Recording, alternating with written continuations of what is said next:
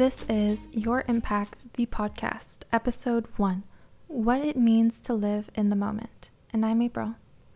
Welcome to the first podcast of this season where I bring you books and general thoughts that have inspired my spiritual and personal development, delivered in a casual, local barista giving you unsolicited advice type of way. Today I'm diving into Eckhart Tolle's book, A New Earth Awakening to Your Life's Purpose. Eckhart Tolle's books gain notable popularity across the globe for a central common message, which is essentially our thoughts of past and future are disrupting our more very real now, the present moment. He says that as long as you are living outside of this present moment, you will make yourself unhappy in two ways by not getting what you want and by getting what you want. I remember when I didn't get that job that I needed to pay my bills on time, or I got that failing grade that meant I had to do the course all over again the next year. The feeling was bitter and heavy, and I felt anxious and angry.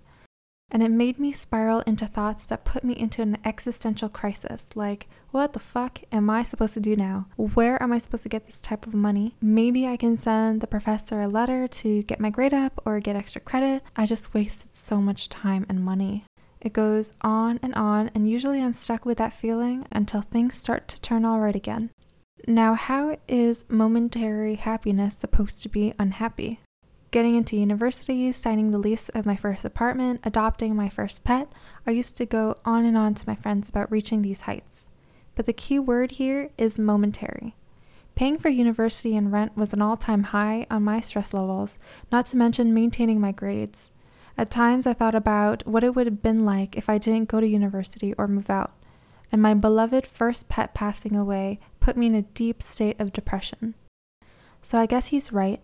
As long as I keep attaching a judgment to my experience, I will continue to be unhappy. To nail it closer to home, how do you know when you're not living in the present moment?